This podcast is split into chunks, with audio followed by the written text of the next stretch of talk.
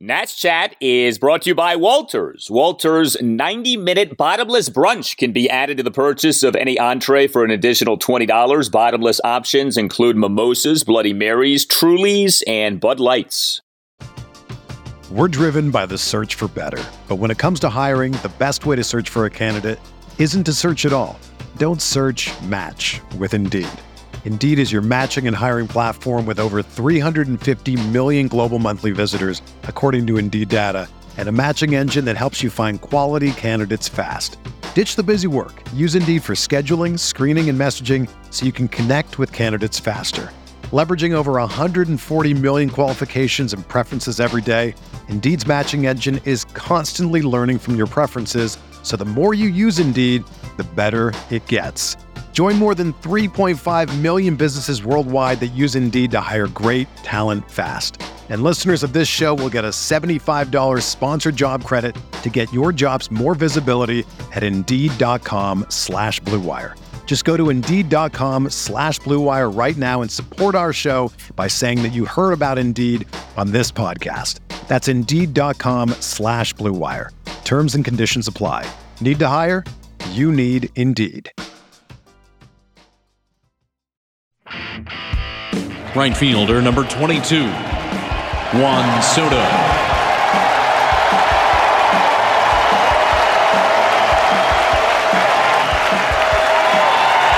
It's a standing ovation for Juan Soto, who has taken off his helmet, pointed it to the first base side, the third base side, and now Soto ready to shovel some dirt in the batter's box here at Nationals Park in a visiting uniform. Three balls, two strikes, runner goes. The pitch swung on, line to left. That's going to be a base hit in front of Hernandez. Profar around second, slams the brakes on as Yadi fields it on one hop and will throw it in towards second base. So Soto two for four, his second hit of the game and second hit of the inning. Now Clippard ready. Here's the pitch. Swing and a long drive to left, down the line toward the corner. Hernandez going back at the wall, and it is gone. Goodbye. Brandon Drury turns on it. It's a two-run homer, his 23rd of the year. Padres add two. It's now San Diego 10 and Washington 2. And welcome to Nats Chat for Saturday, August 13th. 2022, along with MASNsports.com Nationals insider Mark Zuckerman, who was at Nationals Park. I'm Al Galdi, host of the Al Galdi podcast. Well, we on Friday night at Nationals Park had the return of someone who proudly wore the Nationals uniform for years, someone who can proudly say that he's one of the best hitters of his generation. Matt Williams was back at Nationals Park. He's the Padres' third base coach. Did you know that? And oh, yeah, Juan Soto and Josh Bell, they on Friday night were back at Nationals Park too, and they were on hand for a bludgeoning of the Nats, a 10 5 Nats loss to San Diego in game one of a three game series, in a game that really wasn't as close as that score would indicate. Uh, Nats fell to a major league worst 37 and 77 with a major league worst run differential of minus 205. There was a lot happening at Nationals Park on Friday night. We had the scoreboard not working for a good chunk of the game. We had the time of the game being four hours, three minutes. Friday also was Mark's birthday. Happy birthday, Mark. Did you get a birthday greeting from Matt Williams? I did say hi to him. Yeah, I had a nice little chat with him. I don't think he realized it was my birthday. I'm sure at the end of the night he was icing down his left arm from waving so many guys around. Third base, I also got to say hi to Craig Stammen, who's with the Padres. Uh, he's on the IL at the moment, but he's close to coming back. I spent more time in the Padres clubhouse than the Nationals clubhouse, as a matter of fact, just because the story was, of course, over there. And the craziest thing of all, of course, from our standpoint, Juan Soto and Josh Bell, their return to Nats Park was the story. For the San Diego writers, that was secondary because an even bigger story broke just before the game. Fernando Tatis Jr. suspended 80 games after testing positive for performance enhancing drugs. And so it made for a really weird dynamic post game where they wanted to talk about this game they just played and they scored 10 runs and all these good things and Soto getting the ovation. And looming over it all is another one of their star players isn't even going to play for them before the season's over.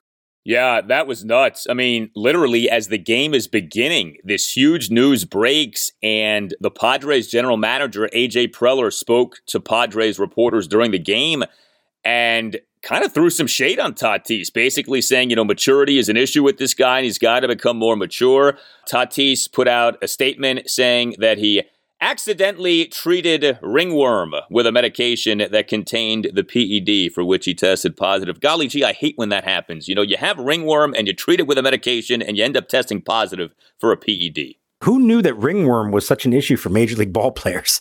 I've heard of a lot of ailments in my time covering sports, and there are some weird ones in there. This is the first reference ever that I've heard to ringworm being an issue. Yeah, AJ Preller didn't seem to believe that. If you look up what he tested positive for, clostebol, uh, yeah, that's kind of hard to ingest that accidentally, but hey, that's a Padres problem. That is a San Diego issue. That's not a Nationals issue. The Nationals have enough issues of their own. So let's get into it. The returns of Juan Soto and Josh Bell. So, you know, obviously this is so odd, right? You make the trade on August 2nd, and here we are two weekends later, and Soto is back in a Padres uniform. Bell is back in a Padres uniform. I thought that the video message of Soto prior to the game, I thought that was really well done on Juan's part. Nationals fans, thank you. Thank you for everything. Thank you for being there for me, cheering for me, even if we were in the best moments of the team. You know, he always comes off so well. He came off very genuine. I thought that that was great. I saw the photo on social media of him talking to you guys prior to the game. It looked like there were a thousand reporters around him but how about him saying that he cried the whole morning on August 2nd? That was something. It was all genuine. I mean, like you said, he's handled everything so well. Josh Bell, too, not want to shortchange him at all. But Juan Soto really has handled all of this so well. There have been opportunities where he could have said the wrong thing or said something insulting to anybody involved in this whole process, and he didn't. And it was genuine, all of it. He was devastated to be traded. Now, as soon as he gets to San Diego and joins his new team and they're in the thick of a pennant race and the crowd reaction he got there, he's loving it and he's very much into what they're doing right now. But you got to remember, this is the organization that signed him as a teenager in the Dominican Republic, developed him, brought him up to the big leagues at age 19. He wins a World Series at 20, is so close with so many of these people. He didn't want to be traded. You know, I think he's happy now to be with a team that is winning as opposed to what he was facing here for the immediate future. But it was really emotional. But also, I thought everything that happened before and during the game on Friday, it felt appropriate. All of it. It was all genuine. There was legitimate standing ovations from the crowd, sustained ovations. Both Juan and Josh stepping out of the batter's box, taking their helmet off to acknowledge the crowd. Keibert Ruiz, very subtly, but great job by a young catcher. And I was told he did this on his own. He wasn't told you should do this.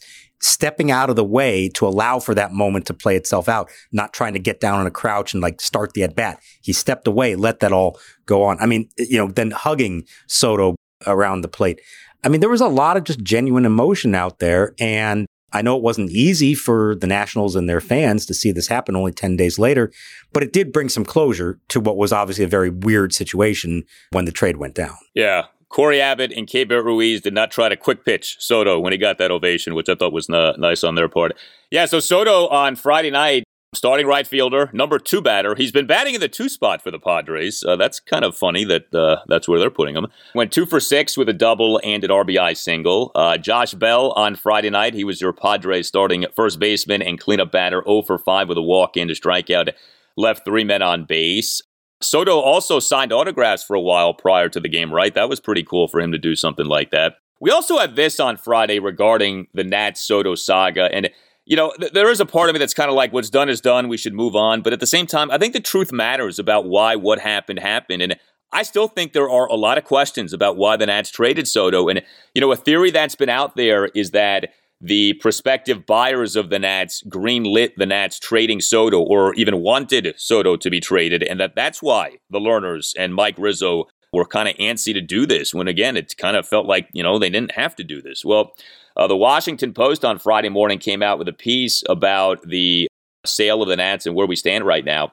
Within the article was the following on the input of prospective Nats owners on the team trading Juan Soto. Quote, three people with direct knowledge of the Soto deliberation said the Lerners did not seek input about Soto from any of the potential bidders. End quote. I think that that adds even more mystery to all of this because at least prior to that, you could say, well, maybe the prospective buyers wanted him gone for whatever reason. if the prospective buyers weren't even consulted, that really, to me, makes this more curious. Why were the Nats in such a hurry to trade this guy this year? Like, I still come back to this, man. This didn't have to happen. He didn't have to be traded as he was a few weeks ago. So, the sense that I got at the time, and I still get today from people within the organization, was this they made what they felt like was the best offer they were going to make him at this point. He turned it down. They had reason to believe that he was never going to agree to a deal before reaching free agency, and that didn't really necessarily have to do with who the owners were or not. And so Mark Lerner says to Mike Rizzo, hey, listen, if you want to explore trade possibilities, go ahead and see what's out there. And if you think there is a trade that makes sense, then go ahead and do it. And Rizzo started that process, didn't necessarily say, okay, I'm definitely going to trade him, but here's what I'm going to ask for him. And if I get that, I'm going to go ahead and pull the trigger and make that move. And in the end, AJ Preller gave him the package that he felt like he couldn't say no to. And so, as hard as this is to believe, I think they felt like internally this was a baseball decision and that it was a an offer they could not pass up at this time, that they would never get another offer like that. Now, we've discussed how whether that would be true or not, and maybe six months from now or a year from now, they could still have gotten something comparable to that. Or why not wait it out just in case the team gets better and a new owner does come in with a blank checkbook? But by all counts, they made these decisions without any of that in their minds and did it based on what they thought was the best baseball decision and the best move to give them a chance to win sooner than they would have if they had kept him. You can agree or disagree with it, but I think it is genuine that that's what their approach was here. I mean, more and more that appears to be what they thought because it doesn't seem like the future owner of the Nats, whoever that is, played a role in this. That feel, it feels like this was a current Nationals regime decision, and you know, I wonder maybe this was more a Mike Rizzo decision than it was a Lerner's decision. Although, you know, when they talk about they made the best offer they were going to make, I think that can be debated. I don't know if you read the Jeff Passan piece on the Soto trade from a few days ago, but he actually listed in chronological order the offers the Nats made to Soto. And to me, every offer was one of these offers that you're like day late, dollar short. Like it was never super aggressive. It was never the like whammo offer that you felt like you had to make to sign him. And it just, to me, it subcommunicated. You really weren't trying to sign him. You know, I know there's this thing of Boras and Soto, and Soto has no interest in signing an extension. And maybe that's true. But you know what's also true? He's 23 years old. And you know what people in their early 20s tend to do? They change their minds about things because they're still growing and evolving. And you don't always know every little thing that you want in your life when you're 23. And so the idea that maybe his mind could have been changed as time went on, I don't think that that's that far fetched, especially with new owners coming in. So it just it feels like they wanted to trade him. Maybe they wanted to trade him simply because, like you said, they felt it was the right baseball move. You know, I think that brings back the conversation of, well, if you were in better shape from a farm system standpoint, would you have felt that that was the right baseball move? So, you know, again, what's done is done. We get that. But I think understanding and having true clarity on what led to this, I mean, one of the biggest trades in baseball history, I think this matters. I think it's a big deal why this happened and what truly was the thought process behind it. So I do think it was, even though he hasn't like explicitly said this publicly, but I think it was an admission on Mike Rizzo's part that they were not in a position in his mind to build a contending team again with Juan Soto before he would become a free agent. And that's kind of counter to what he said a year ago when they made the Scherzer and Turner and all the other trades. The idea was, I think he even said, like, our number one priority now is to re sign Juan Soto and build a team around him. And we think we can do this within a couple of years. And I don't know if that's because of Strasburg injury, Corbin struggles, other guys not really developing the way they thought they would quickly enough? Or did he deep down know all along that his organization was not really built to win anytime soon?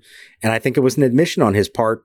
I think Mike Rizzo genuinely believes that they have a better chance of winning sooner now than they did with Soto on the team. And I think there's also that question of was there a number that they could have gone to to try to keep him but would that have prohibited them from doing whatever else he thought was necessary?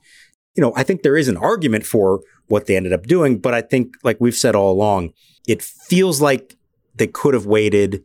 It feels like you at least see what happens with new ownership. It feels like make the guy one more offer that comes across as, okay, this is really a hard one for him to turn down. In the end, they didn't do it, and this is where we are now. The extension offers, real quick, from Jeff Passan of ESPN that the Nats put forth to Soto over these last few years. $110 million, $180 million, $350 million, $415 million, and then the one everyone knows by now, 15 years, $440 million. He doesn't have the years with all of these deals, and that obviously does matter. But not a single one was one where you were just like, wow, that was, they really tried. And it, Soto just said, no, it was more like they tried, but you knew they could do better and they didn't do better. And so you have to ask, well, why didn't they do better? So that is where we are. Juan Soto is with the Padres. And I tell you what, if he ends up signing an extension with the Padres, there will be riots in the streets of DC. And I think that's going to be fascinating to see. Does he sign an extension with the Padres, or is it true that this guy is just dead set on going to free agency? I think that's going to be fascinating.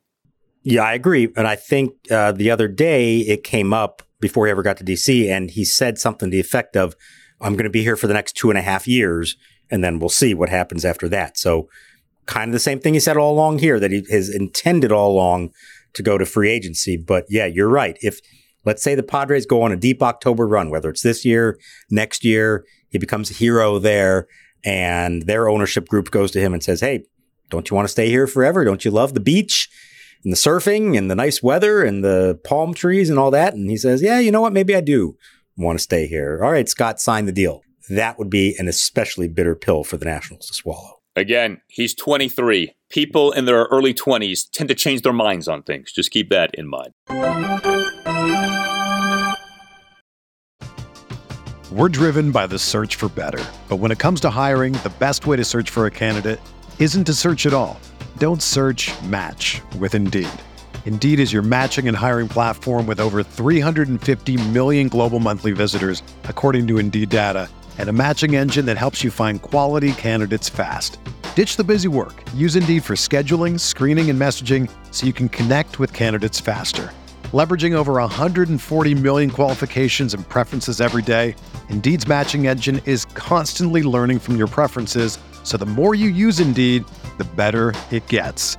Join more than 3.5 million businesses worldwide that use Indeed to hire great talent fast. And listeners of this show will get a $75 sponsored job credit to get your jobs more visibility at Indeed.com slash BlueWire. Just go to Indeed.com slash BlueWire right now and support our show by saying that you heard about Indeed on this podcast. That's Indeed.com slash BlueWire. Terms and conditions apply. Need to hire? You need Indeed.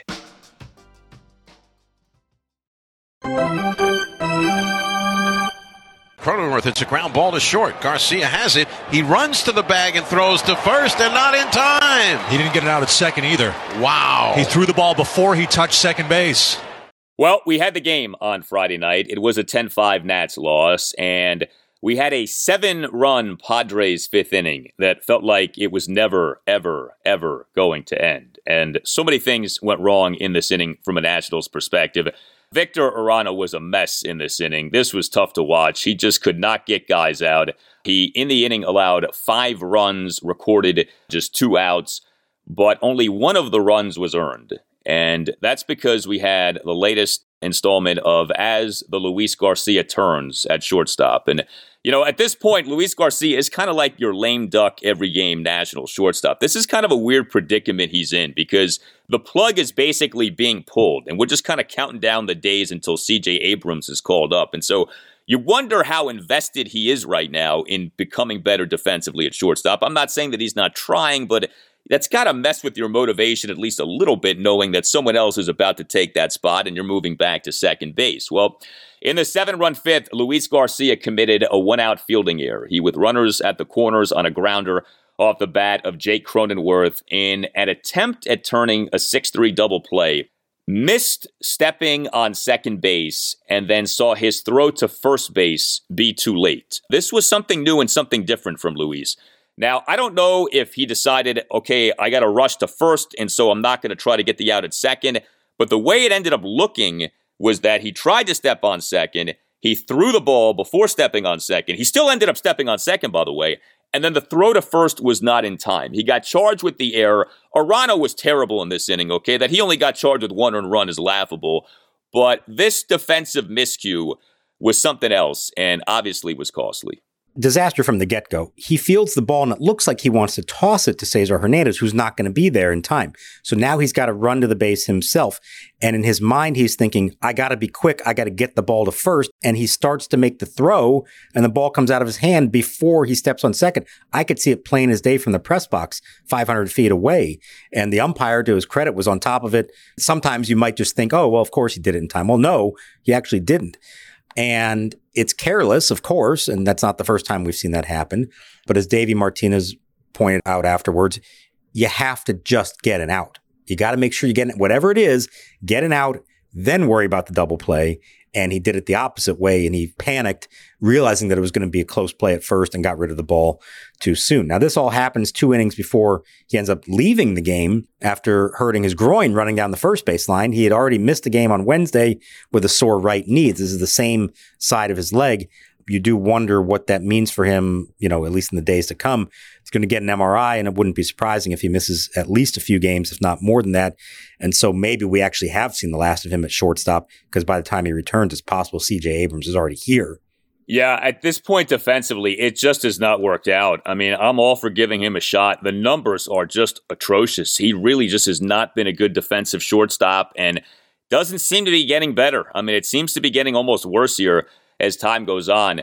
Now, with Arano in that inning, I mean, we've seen some bad innings from Nats relievers this season.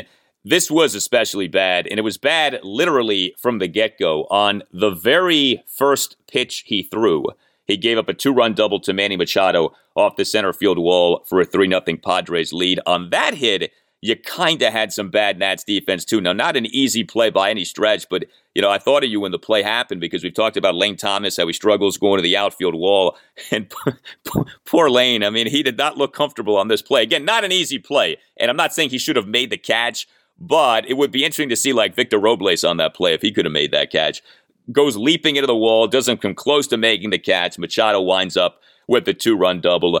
And then it's on. Arano issues a one out, eight pitch walk of Brandon Drury. Arano gives up a two out, three run homer to Trent Grisham on a bomb to right field, 442 feet per StatCast.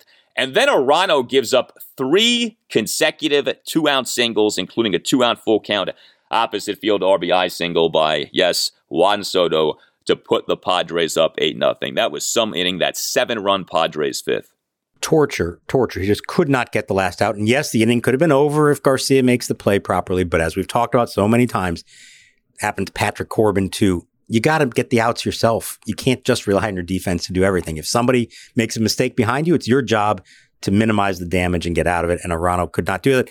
And then the most frustrating part of all, he finally gets pulled because Davey just can't take it anymore. Brings in Erasmo Ramirez, and he gets out of the inning on one pitch. Like, where was that all along? One more pitch they could have gotten out of it. But I will say this, and this is without Tatis in their lineup. Let's consider the fact that the Padres scored 10 runs in this game, and only one of them was driven in by Juan Soto or Josh Bell. This is a really good lineup with depth. The fact that, you know, Machado is such a big part of it, but also Brandon Drury, Jake Cronenworth, Trent Grisham, the guy who helped turn Juan Soto into a star when he was the right fielder, Milwaukee Brewers, is actually a pretty good player himself. They've got a lot in that lineup, and they were supposed to have even more with Tatis. Even without him, this is a very tough lineup that works at bats well and can score a lot of runs from a lot of different people. I thought in the bigger picture, the Nats did a good job containing Soto and Bell in this game, and they still gave up 10 runs. Yeah. Yeah. No, the Padres are really good it gets overshadowed a little bit because the Dodgers are in like another universe. But the Padres at their best, and they haven't been at their best lately, and especially now with this Tatis thing, going to be interesting to see how they do down the stretch. But the Padres, when they're on, can be as good and as exciting as any team in baseball. That whole Slam Diego thing they had going on a few years ago with all the Grand Slams, I mean, that was a pretty cool thing. And one of the interesting things about that, I remember walking around Arlington and seeing people wearing Padres shirts. Like the Padres almost became like a, a national brand because of that. You know, they've got the good looking uniforms and the young, exciting stars. So it's an organization with a lot going for it, no doubt. But we'll see what happens here now with Tatis out uh, for the rest of this season. So, yeah, so Arano struggled in that seven run fifth inning. The other Nats reliever who really struggled in this game was the returning Tyler Clippard. Uh, the Nats on Friday afternoon announced several roster moves, including reinstating Tyler Clippard from the 15 day injured list. He'd been on that since July 22nd, retroactive to July 19th with a groin strain. And it just was not good for Clippard on Friday night. Top of the eighth, he allowed two runs, but he in the inning gave up a homer, two doubles, a walk, and a hit by pitch. We did see the Nats debut of Jake McGee. He looked good. He got activated on Friday. Perfect top of the seventh for him. Mark mentioned Erasmo Ramirez, one and a third scoreless innings, and then Hunter Harvey tossed a scoreless top of the ninth inning. But a lot of bullpen work here. Five Nats relievers were used on Friday night. The Nats starting pitcher, Cory Abbott, uh, only ended up lasting for four innings. Uh, gave up three runs in the four innings. Had five strikeouts, but uh, gave up three doubles, a single. Uh, he issued three walks as well. With Clippard, he got Soto out. He starts him out. It was a great at bat. Eight pitches. I was kind of waiting for that one all all night long to see what would happen. A lot of change ups and sinkers and pitches that move, and he got him. He, he hit it to the warning track, but he got him out, and then he couldn't get anybody else, which was quite frustrating. But then also the bizarre part of this was one inning before they bring in, they finally have a lefty in their bullpen, Jake McGee. He comes in and he doesn't face Soto because he came out of the game after the one inning. Now McGee, one, two, three inning, two fly balls to the warning track that they just missed connecting on those. So good results. Still need to see a little more from McGee to know that he's going to be fixed from where he was earlier in the year. But this was a rough night for the pitching staff all around. A ton of pitches. Cory Abbott throws 90 pitches in four plus innings. He held him scoreless through the first three, but his pitch count's getting up there. We're just having all kinds of trouble putting hitters away. And you felt like it was inevitable at some point the Padres lineup was going to break through, and they certainly did in the fifth. Yeah, they did, no doubt. Offensively for the Nats on Friday night, five runs, 10 hits, six walks. Uh, the Nats went two for 17 with runners in scoring position. You can't say that the Nats didn't have their opportunities on Friday night. Oh, the Nats did have their opportunities on Friday night. Two for 17 with runners in scoring position. A few things that stood out. So, Joey Meneses did not homer on Friday night, but he did make a pretty nice defensive play on Friday night. So, Meneses was an ad starting right fielder and number five batter. He went two for four with two singles and a walk. He did leave five men on base, so he was a part of the two for 17 with runners in scoring position. But Meneses in the top of the sixth, a nice backhanded and sliding forward catch of a Jake Cronenworth liner for the second out. And then he ends up leading off what ends up being a one run Nat sixth with an opposite field single to right center field despite having been down to the count of 1.02. So, no, he didn't homer, but some more good stuff from Joey Meneses in this game. Yeah, but I'm looking at his first two at bats when he had a chance to really do something. Bases loaded in the first inning, double play ends the inning, two on, two out in the third, and he strikes out on three pitches. Those were some opportunities in what was still a scoreless game and a chance to give his team a lead. Didn't come through. Yes, he came through like a lot of his team. They finally started clicking at the end, which I think made it a little misleading, the final numbers. Until the ninth inning, they had six hits, all of them singles, and five walks, and that's it. No power, like you said, not delivering with runners in scoring position. And then they finally got something going in the ninth as the boys tried to battle. They didn't quite get to the point where they were battling. They're still down five runs, but they tried to battle in the ninth. But they can't keep putting themselves in this position. You got to start converting earlier in games. Take a lead, give your team a chance instead of, you know, these hopeless late get last gasp rallies that usually come up short. They've done this a few times and it just feels pointless because they're down by so many runs and you're saying, unless you're about to mount one of the great comeback wins in recent MLB history, like stop wasting all of our time because all you end up doing is adding like 25 minutes to the game time. That's why the game was four hours, three minutes on Friday night. But like in that ninth inning, it was a three run ninth. You get a leadoff homer by Maikel Franco. Okay, great. You get a pinch double by Josh Palacios. Okay, great. You get an RBI single by Keibert Ruiz. Okay, great but it all feels for naught. You're like, what, what are we doing here? You were down 10 2, now you're down 10 5. Okay, fine. Like, it means nothing. It's like, it's the epitome of garbage. You only have a garbage time in an NFL blowout or an NBA blowout. Like, that's what it feels like in that bottom of the ninth. Now, we've said this, and I do mean this. I mean, I credit the Nats. They don't tap out, they do continue to put forth professional at bats. There's something to be said for that but it just doesn't really mean anything when you're down by so many runs going into a ninth inning like that. it's like the quarterback whose final numbers are, you know, 37 of 52 for 420 yards. And they all came in the second half while they're playing from 20 points down, just trying to catch up. Yeah, that's what it is. It, it's padding the stats in the end. And, and yes, to their credit, they don't give up. They could have just rolled over and let the game be over, and they didn't. But when you have opportunities earlier in the game, like they did in this case, you got to come through. Now, you're asking guys who should not be in the positions that they're in to deliver. Joey Meneses, we love him for what he's done so far. He probably is should not be batting fifth in a big league lineup and coming up with the bases loaded in the first inning against Mike Clevinger. They should probably have someone like, oh, I don't know, Juan Soto or Josh Bell hitting in that spot, and they don't anymore. And so you have a lineup that has Nelson Cruz batting third, Yadiel Hernandez batting fourth, and Joey Meneses batting fifth. What can we really expect from them uh, given that lineup? So you know, understand what they're working with here, but they're in the big leagues. You have an opportunity to do something. It'd be nice to come through at least a few times and actually make it a competitive game early on. Well, Yadiel did draw three walks on Friday night, so he was Soto esque drawing three walks. I got to say this. I mean, I know everyone loves him. What is this loyalty to Nelson Cruz batting in the three or four spots? I mean, I don't understand this. We saw him demoted to the sixth spot prior to the trade deadline. We thought, okay, like maybe finally there's a little bit of a deviation here from having to bat him third or fourth. I know you don't have many other good options, but I don't think people understand how bad of a season Nelson Cruz is having, and he's taking you nowhere. At least put someone else in that spot. I mean, it's painful. All he does is the occasional single. Otherwise, it's like an RBI groundout. That's it. Like th- those are the only productive plate appearances he, he has. He had an RBI groundout on Friday night. Like that's the extent of his production right now. It's tough to watch. Everyone likes him, but why is he still batting so high up in the lineup?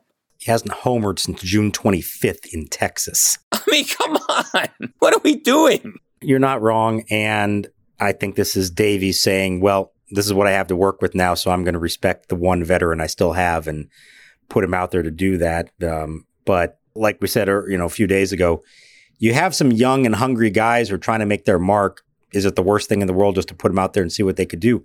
Meneses has been playing a lot. You know who hasn't been playing is Josh Palacios. And I have no idea what he might be or if he's capable of doing anything for you, but you went ahead and called him up. Why not let him play? The other part, when you have Nelson in there, he can only DH, and so he's clogging up that spot. And they've got like three different guys who could or should be DHs, and so you end up with an outfield of Yadiel Hernandez in left field, Joey Meneses in right field. Probably not where either of them should be. Luke Voit at first base.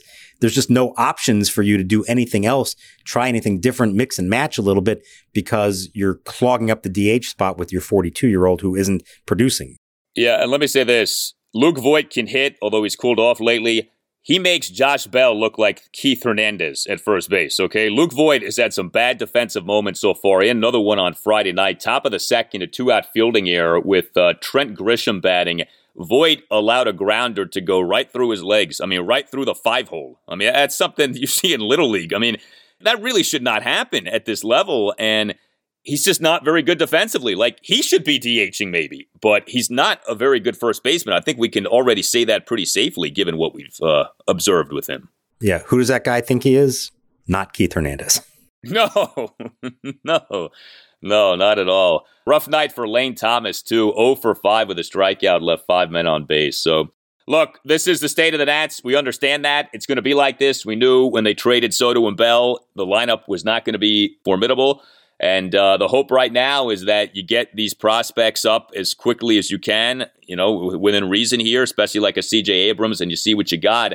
I know Mackenzie Gore was playing catch prior to the game on Friday. Have you heard any kind of a timeline for when he might pitch for the Nats?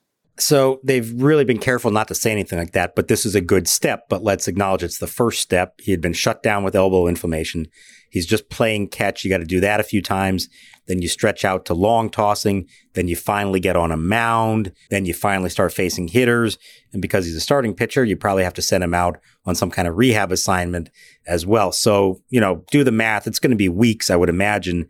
And even in a best case scenario, we're probably talking about him making a handful of starts in September for them down the stretch. I think there's value in that, assuming he's healthy. there's nothing to be concerned about there. It's funny, I Craig Stammen talking to him he was really hyping up all these guys that the Nats got in the trade. And he said that Mackenzie Gore has the potential, potential key word here, to be another Clayton Kershaw. So he likes him that much. Okay. Likes him a lot. Really likes Abrams. So, you know, we'll see. Of course, a, an ex teammate is going to have nothing but good things to say, but he volunteered that. And I thought, okay, that, that's pretty high praise. And that's also why the Nationals have to be careful here. They're not just going to rush him to get him out there for the sake of it. Hopefully, we do see him here at some point. Erick Fedde also threw a simulated game before Friday, three innings, I believe it was. Looks like he'll go out and at least make one rehab start before he comes back. So, a little bit of help maybe for the rotation. Not the best help you could ask for, but something at least. Craig Stammen is in his age 38 season and still pitching in the majors. Good for him. The Nats, by the way, got Craig Stammen in the 12th round of the 2005 MLB draft. Believe it or not, you can find diamonds in the rough late in MLB drafts. That is one of the all time underrated draft classes, 2005. We all know who their first round pick was Ryan Zimmerman. In that class, they also got Justin Maxwell, John Lannan, Craig Stammen, and a guy named Marco Estrada, who had a decent career, wasn't with the Nationals mostly, but that was five legitimate big leaguers for a while, including the superstar and a guy who's still pitching at age 38. Yes, it was possible to do that in one draft. Back then, their scouting director was a guy named Dana Brown. You know where he is right now? He's a scouting director of the Atlanta Braves. Pretty good eye for talent. Yeah, and uh, that says a lot about a lot, doesn't it? 2005, 17 years ago. Would nice to have a draft like that here this year. We'll see what ends up becoming of the Nats 2022 draft class. You tell us what you think. Hit us up on Twitter at Nats underscore chat. You can email the podcast, Nats Chat Podcast at gmail.com. We want to hear from those of you who are attending this series against the Padres at Nationals Park this weekend. What was your experience like? What are your thoughts on and emotions toward the returns of Juan Soto and Josh Bell? Your thoughts on the trade as we're now a week and a half removed from that. Uh, send us a voice memo. Let us know what you're thinking, how you're feeling.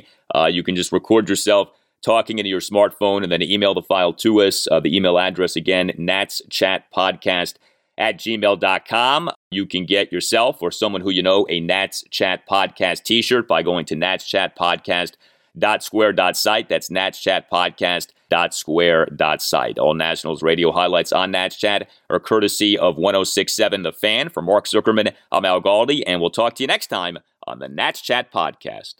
Everyone is talking about magnesium. It's all you hear about. But why? What do we know about magnesium? Well, magnesium is the number one mineral that 75% of Americans are deficient in. If you are a woman over 35, magnesium will help you rediscover balance, energy, and vitality. Magnesium supports more than 300 enzymatic reactions in your body, including those involved in hormonal balance. From functional medicine doctors to mental well being and female hormone experts, we all know that magnesium is the one mineral to improve all aspects of well being and health. But which one?